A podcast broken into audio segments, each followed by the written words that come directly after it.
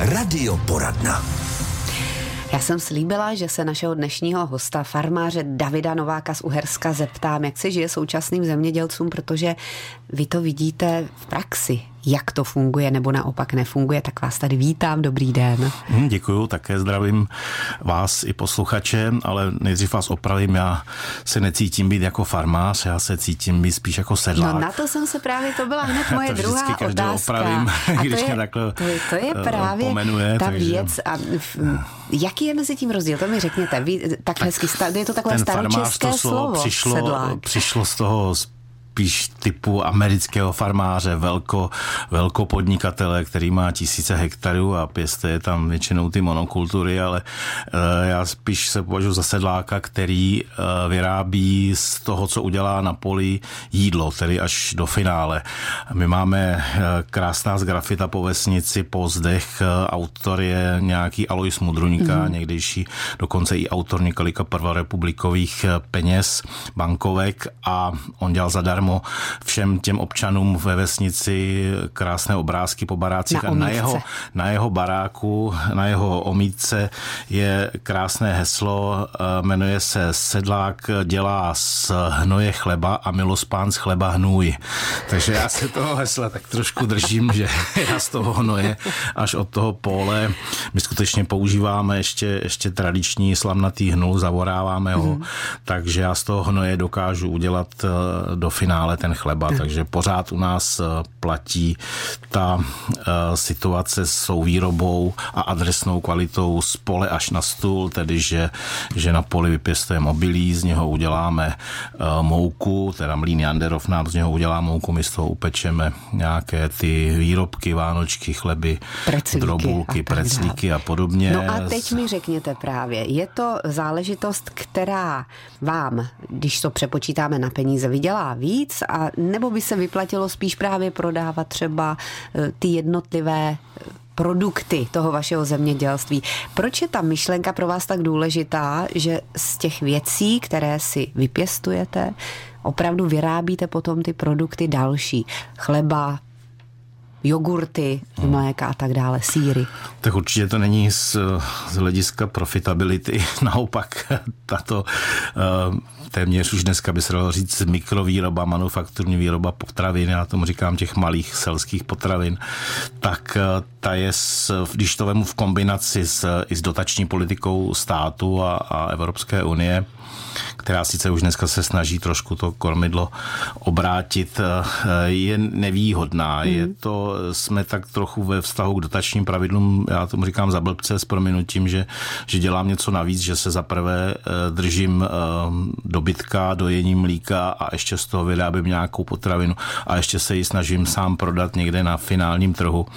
Takže má to obrovský smysl. Je to právě ta regionální potravina, tak ta lokální ekonomika, která vlastně neodnáší žádné peníze nikam, nechává tu přidanou hodnotu právě i z toho konečného prodeje, na rozdíl třeba od těch supermarketů v tom daném místě, takže je to neskutečně eh, smysluplné, řekl bych, že i osobně naplňující, když slyšíte zákazníka, jak vám pochválí nějakou tu vaši drobulku, nebo že to je naše mléko je skutečně chutné, nezahleňuje a je skutečně čerstvé, takže to nás samozřejmě lahodí a jsme takové konzervy, že se toho nechceme uh, zbavit, že, že to má nějaký smysl až úplně potom třeba i ve finále toho našeho celkového snažení na tom našem starém statku. A ještě mi řekněte bychom... jednou, jak se jmenu, jak byl ten název na té omítce toho pana Mudruňky? Pana Mudruňky byl sedlák dělá z hnoje chleba a milospán z chleba hnůj. To je úžasné, to se mi moc líbí. A mezi posluchači možná našimi jsou i někteří mladší, kteří přemýšlejí o tom, že by to zkusili, že by do toho šli, mají třeba zdědili nějaké ty pozemky a rádi by zkusili hospodařit. Vy máte 31 leté zkušenosti. Doporučujete to v současné době lidem?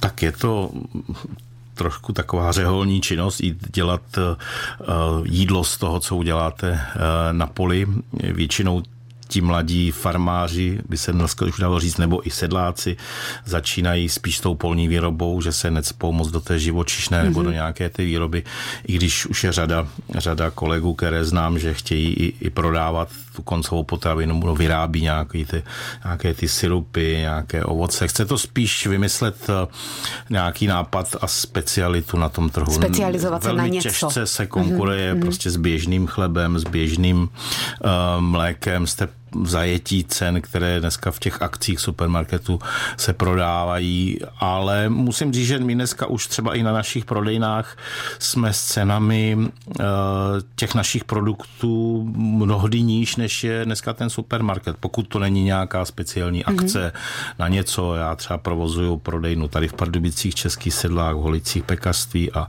v Uhersku máme naši prodejničku, takže víme, jaký je přístup eh, i ke zboží běžnému zboží, koloniálnímu zboží, které tam prodáváme, jako je cukr, eh, mouka a podobně, kde teda já nejsem schopen nikdy nakoupit tak, jak ten market, protože jsem prostě malej, takže se s tou cenou nedostanu tam, kam potřebuju, abych na to měl aspoň nějakou přijatelnou marži a zaplatil ty prodavačky a, a ten nájem. Ale z toho zboží našeho, z toho, co vidím ten vlastně řetězec těch našich vnitřních nákladů, tak jsme naprosto srovnatelně. Mm-hmm. Takže tady v tom případě bych, se dá říct, že se to srovnává. Eh, za kvalitu, která se zase naopak s tím jakoby běžným výrobkem marketu nedá srovnat. Mm-hmm. Tak ale vrátím se k té mé první otázce. Rada začínajícím. Začněte ale vymyslete, mějte nějaký nápad, eh, co by mohlo oslovit lidi potom, ti, ty kupující. A nebo pak je tady další věc, už jsme si tady jmenovali některé lidi, kteří mají ty finance, nějakým způsobem si vydělali, zdědili a mají ten sen, mít prostě svoje hospodářství. Ano, ano. Ale... A vy jste to měl taky vlastně takhle. Eh, tak eh, my jsme začínali skutečně od začátku, že jsme nejdřív se naučili to polaření, pak to dojení, pak tu výrobu toho mléka, síru a tak dále, takzvaně od píky. Ale většina těch eh, nově začínajících jsou už takoví ti zavedení manažeři, kteří zbohatli na nějakém jiném podnikání, hmm. ne, zbohatli, vydělali peníze ano. a chtějí je uložit, chtějí mít, chtějí se vrátit ke kořenům, znám i taky řadu příkladů, kdy si koupil ovocnářskou farmu, prostě člověk ze strojírenství a dělá dneska jablka, vyrábí z toho něco. Takže uh, chce to mít ten kapitál, samozřejmě. Když chci tak s takovým entuziasmem jít do toho. Když, když eh, ho nemám, tak je to, řekl bych, velice složité, ale musím být už třeba jakoby po rodičích, já nevím, zkušený v nějakém tom daném oboru a jít tou cestou spíš té specializace, mm-hmm. fakt toho odlišného výrobku. Ono se říká také, že otevřít si hospodu, že to je sen taky mnoha lidí, ale je to snad jedno z nejtěžších podnikání. Tady o tom můžeme mluvit taky, no, ale teď jsem vlastně si vzpomněla, že to je taky váš další sen, o tom ale až za chvíli. To si necháme ano. na naše poslední povídání, ale ještě k tomu srovnávání během těch 31 let, ehm, když byste měl i porovnat eh, možnosti, které máte od státu, nějaké, nějakou pomoc nebo něco takového, hmm, hmm. Mění se to? Vždycky se to pomaličku mění během té, toho vývoje i toho státu a, a toho systému obchodu a prodeje těch výrobků, ale já se tak trochu stydím za to, že jsem to za 30 let ještě nespravil všechno. My máme ten starý statek opravdu 400 let, my jsme tak asi v polovině. Já jsem myslel, že za 30 let už to mají hotový celý, ale bohužel nemám, takže máme spravený statek, právě tu, i tu výrobu těch granulí máme, peletky, mlíkárnu mm-hmm. máme hotovou, ale teď nás čeká krásný objekt, teda historicky velmi zajímavý objekt pivovaru, kde máme z části vestavěnou tu pekárnu a nějaké dílny, takže to je na mých dalších 20 let práce, abych to tam dal dokupy, včetně i tedy vaření piva, že to tam také bylo, za dědečka se tam vařilo pivo a, a, a líh z brambor se vyráběl, takže ten objekt je úplně nádherný a já se na něj hrozně těším, ale zatím je ve stavu uh, trochu tristní. Mám tam část teda vestavěných jiných technologií už, ale chystám se na tu výrobu piva, nějaké, tu, nějaké to agroturistické ubytování mm-hmm. a i na nějakou třeba pivovarskou restauraci. Tak to je takový další level. Vy se musíte dožít minimálně 100 let, abyste to všechno stihl. No, za chvíli si k no, tomu řekneme to víc. Pochopila jsem správně z toho našeho rozhovoru, že je přece jen o něco jednodušší začít s tou zemědělskou výrobou než s tou živočišnou? Když by někdo začínal vyloženě? Tak zase záleží, jaký, jaký obor uh, si zvolíte. Jo, ale taková úplná ta klasika uh, kravky, dojení, mlíka nebo i, i prasata, to, to se příliš nevyplatí. To je jako hmm. pořád, uh, jak, ať z hlediska i z těch dotací, trochu na štíru, uh, trochu jinak jsou na tom králici, drubež, dneska vejce určitě bude možná atraktivní uh, komodita. Nicméně myslím si, že uh, ta polařina, takzvaně bez té živočišné, se vyplácí asi zatím nejvíc, ale věřím tomu, že se i ten dotační systém uh, nejen státu, ale Evropské unie, která zjistila, že právě ty supermarkety vylikvidovali ten střední zpracovatelský sektor. Malí potravináři, malí zpracovatele prostě skončili, protože nemají eh, srovnání s velikostí těch marketů a nedosáhnou nikdy nějaké normální ceny. Takže prostě skončí, nevyplatí se jim to, vyplatí se to už jenom těm obrovským, kteří jsou srovnatelně obratově, velikostně vyjednávací partner pro toho uh, Globus, pro ten uh, Kaufland a podobně podobně pro tyhle velký mm. hráče, který vám samozřejmě nic nedarují a tlačí vás do té ceny a když jste malý, tak podlehnete. Ano, to, to samozřejmě to slyšíme i ve zprávách, že si velmi stěžují malí zemědělci, malí podnikatele a tak blízká se na lepší časy, trošku aspoň? Uh, no trochu doufám, že i s touhle naší tak trochu jinak zaměřenou vládou už se udělal ten první krok, že se uh, udělala ta úprava dotací na těch 150 hektarů, takže to si myslím, že trochu pomůže těm menším zemědělcům, kteří mají, řekněme, trochu větší zodpovědnost vůči té krajině, než ten obrovský podnik, který to samozřejmě řídí prioritně všechno přes peníze. Neříkám, že to dělá špatně, ale, ale prostě ten přístup k té krajině je trochu, trochu méně zodpovědný a méně osobní, jak u toho, jak u toho sedláka, hmm. nehledě samozřejmě na výrobní náklady, které jsou u toho menšího vždycky o něco vyšší a dokonce teď se i trochu blízká na časy z pozice tlaku Evropské unie právě na tu podporu té malovýroby, těch menších potravin, že hlavní heslo dotačních titulů je eh, For Farm to Fork, tedy z eh, farmy až na vidličku, nebo z pole až na vidličku. Takže já věřím, že i ti menší potravináři, kteří dneska jsou tak trochu dotačně na úbytě, že se na to malinko podívají lépe a bude to pro ně přijatelnější. Hmm. Tak a teď pojďme ještě k úrodě.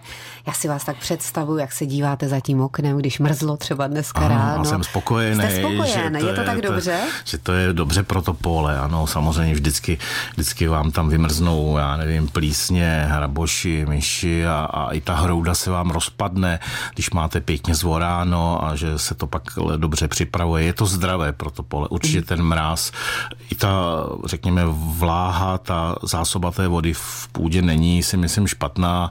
O zimy, podzim byl takový sice mokřejší chvilku, pak, eh, pak eh, se to dalo zasejít lehce hůř, ale myslím si, že i ty ozimí plodiny, to znamená pšenice, eh, žita a některé ječmeny vypadají dobře, i řepka vypadá poměrně dobře, takže si myslím, že v České republice určitě příští rok nouze o, o potraviny nebude. No tak to je další dobrá zpráva.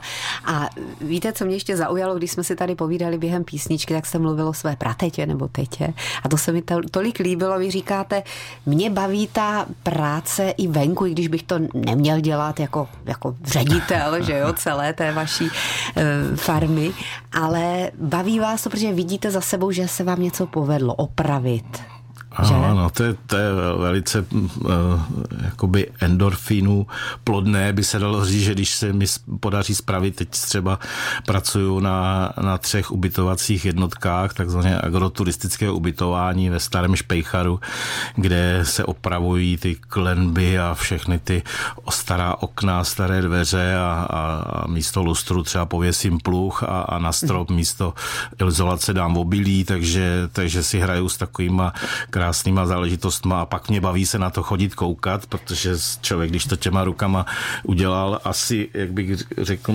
bych měl více času strávit v kanceláři a na tom marketingu a řízení ty farmy, což mi někdy i, i žena vyčítá, že zmizím a vrátím se večer a, a já mám radost toho, že se podařila nějaká menší rekonstrukce nějakého drobného kousku, třeba ano. na tom špejcharu. No, to přirovnání k vaší tetě bylo krásné. Celé léto zavařovala kompoty a v zimě se na ně chodila koukat, protože v té špajse se nádherně výjímali, že je to ano, produkt té práce ano, fyzické, ano, což ano, potěší. To je velice přínosné no, Pane Nováku, psychiku. já se moc těším, až za pár let se přijedeme podívat třeba do toho vašeho zbrusu nového pivovaru. Mm, já děkuji za vaše pozvání, vždycky si toho velice vážím, je to velice příjemné si s vámi popovídat a přeju zákazníkům dobré trávení a, a pokud možno, já tomu říkám, výrobkové vlastenectví, to znamená, že jdete do toho marketu, podíváte se, kdo to vyrobil, jestli to je česká firma a, a to budete podporovat a tím pak i v té republice si myslím, že, že zachováme tu přidanou hodnotu a děkuji za menší